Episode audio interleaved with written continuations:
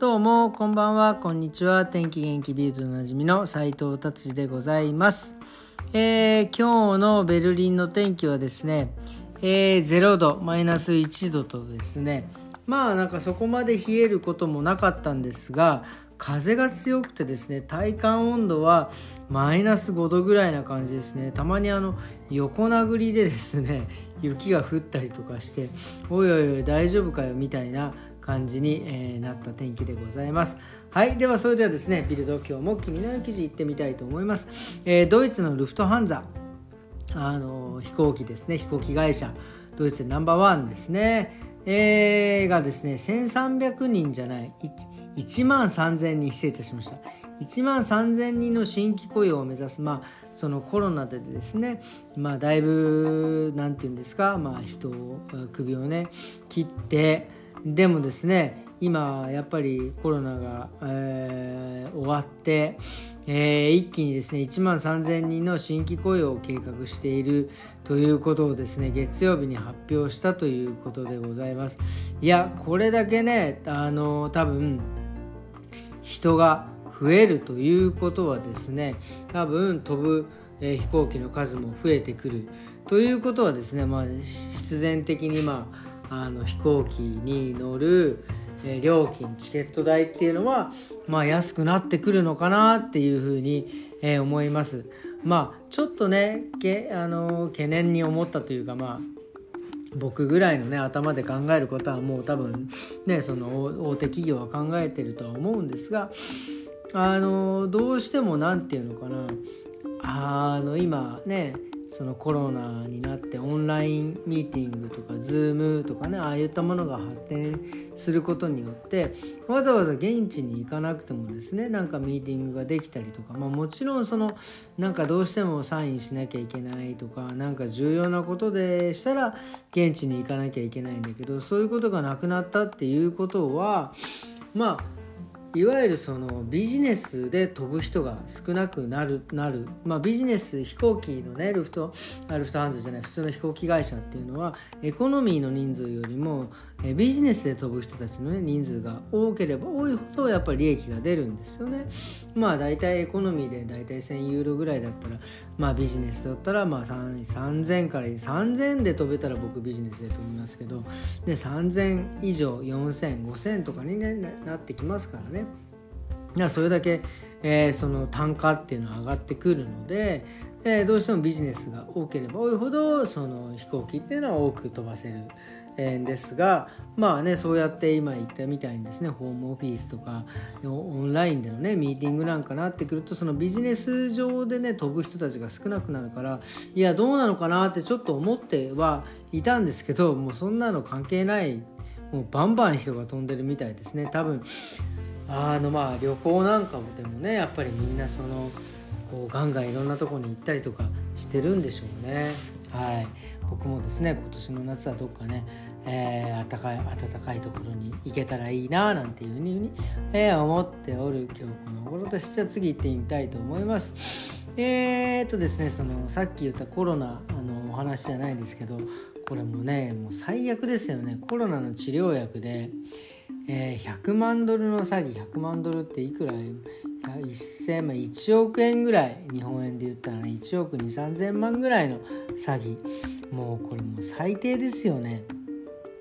まあそういう薬薬事法に触れていながらまあそのやや薬品会社がですねまあコロナの治療薬だって言ってですね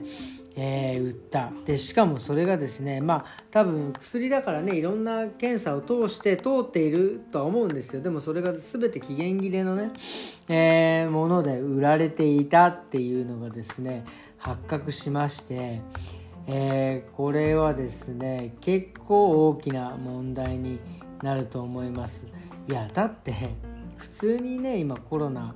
ねそういったえーね、パンデミックになった、ね、ウイルスのですね、えー薬治るぞなんていうふうにね、出した薬が詐欺ってこれもう多分一番やっちゃいけない一番やっちゃいけないやつですよね。これは本当に大きくですね、えー、処罰処分された方が僕は本当にいいと思います。これ本当に信用なくなりますよね。他の薬も大丈夫なのかってなりますからね。はい。ということで次の記事に行ってみたいと思います、えー、次ですね。僕ねこれあの年末じゃない。ええあれ？えー、年明けじゃない年末かにえっ、ー、とですねまあお客様にですね本当にあのフライヤーえー、エアフライヤーをですね勧められていや本当ね僕本当にあのもうそういうのでものすごく影響されるんですけど本当にねもうもうその彼の説明がまあ上手でこれ営業マンにななった方がいいんじゃないかぐらいな勢いなんですけどそのエアフライヤーそのいわゆるえー、揚げ物なんかをですね油を使わずにその揚げてくれるまあドイツなんかねポメスなんか本当に多くて僕も大好きだしうちの、ね、子供たちもポメスポメスってのはフライドポテトが好きでねよく冷凍のを買ってきて油で揚げ直したりするんですけどそれをなくて熱風でですね揚げてくれる。もうこれ本当に優れものでまあ僕、僕多分こういう営業に向いてないですね。俺が買っても何のあの、あの、あれです興味もわからない、わからない、わからないかもしれませんが、これでね、油なしで、えー、鶏肉をやって焼き鳥とかですね、唐揚げなんかもできたり、えー、なんだったらさつまいもとかね、で、焼き芋ができたり、ほんでもってカップケーキとかね、で、ステーキとか、そんなものがですね油なしで焼ける。でしかもそれ焼いてる間に他の仕事が他の作業をねやれるって。こんな素敵なことはないなっていうのをですねその年末に聞いてですね僕ももうねずっと欲しくて欲しくて。まあちょっとねえー、1月に1月入って、まあ、ちょっとお仕事始まってバタバタしてねすぐに買えなかったんですけど、えー、昨日ねえー、買いまして多分明日あたり届くんでね使ってみたらこの感想もね、えー、お話ししたいなというふうに、えー、思っております。これはね本当にでしかもですねまあサイズがいろいろあるんですよ。本当にお一人暮らしをまあお二人ねもしくは家族。でもう大人数ねパーティー用みたいな感じでどんどんあるんですけどまあさすがにね僕大体そのいつもサイズで迷ったら大きいのを買うんです。値段で迷ったら高いのを買うんです。大は小を兼ねるね、えー、ちょっとでも料金が高い方がねそれなりの理由があるからねいいだろうっていうねそういう見解でですね僕いつもそうなんです。でもさえでもね今回ノンフライヤーのやつの一番大きいのはもう10リットルもとてつもなくでかい あの大体1リットル1人1リットルぐらいってこう書いてあるんですよなのでうちは家族4人なんでまあ4リットルぐらいのが一番でも4リットルとかちょうどいいのがなくてまあ結果6リットルのを買ったんですけどやっぱりねあのー、さっきも言いましたけどあの迷ったらでかいの。まあ、例えばですねパソコンのモニターとかでねあのちっちゃいのと大きいので、まあ、値段がそんなにね大きく変わるんだったらですけどそんなに変わらないのであればもう大は小を兼ねるですよ。もうちっちゃいのより大きいの。例えばねあのカバンとかでねちっちゃいのと大きいので迷ったら大きいの。もうとにかく僕はそういうふうに生きてきました。まあもちろんその洋服とかとかに関してはあの似合う似合わないありますんでね。あの S と L で迷ってねでかいの買っちゃってなんかとてつもないこうなんかねあのディズニーのなんだっけあのあなんだっけ白い白いやつ。いやなんだっけ白いディズニーの。ベイマックス。ベイマックスねみたいなあのあの風にね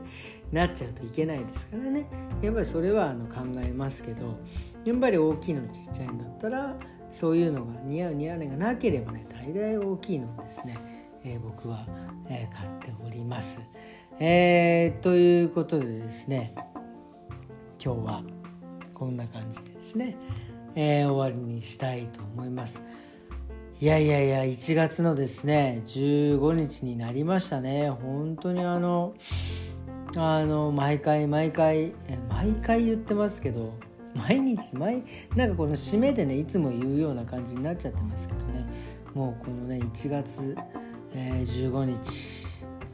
えー、もうねあの本当に気が付いたら12月になってるっていうね風にな,、ね、なんかならないようにですね毎年毎年ちょっと気合を入れています。まあブログにも書いたんですけど僕はですね、えー、そう。すいません。これねブログブログ読んでください。もうこれいやらしいですね。これ聞きたいですね。もう俺が何を言いたかったかって。まあまあまあちょっとねあの気になる気になりますよね。だから言いますけど僕はね毎日が元旦で毎日毎日夜がえっ、ー、とね大晦日っていうねいつも考えてるんです。だから毎日おあの元旦でしたらですね前も言ったかもしれませんが毎日目標を立てても3日坊主で終わることはないんですよ。毎日1日だけだから。1日ダメだったらまた次の日も元旦ですから。でその日の夜はですね大晦日ですから反省してですね。でまた次の日は元旦ですっていうね僕のねあの法則があるんでですね。まあ1月15日といえ次明日は16日ですがそれでも元旦っていうふうに思ってやっております。でもねそれでもやっぱりねあの時間と日にちは過ぎてきますんでまあしっかりしねあの噛みしめながら、えー、踏みしめながら生きていきたいなというふうに思っておりますということでですねすいませんざっくり終わりました。もうね詳しいのはですねもう何度も言いますがブログで書いてますね、えー、よろしくお願いしますということで今日はこんな感じで終わりにしたいと思います。それではまた明日、えー、さよなら。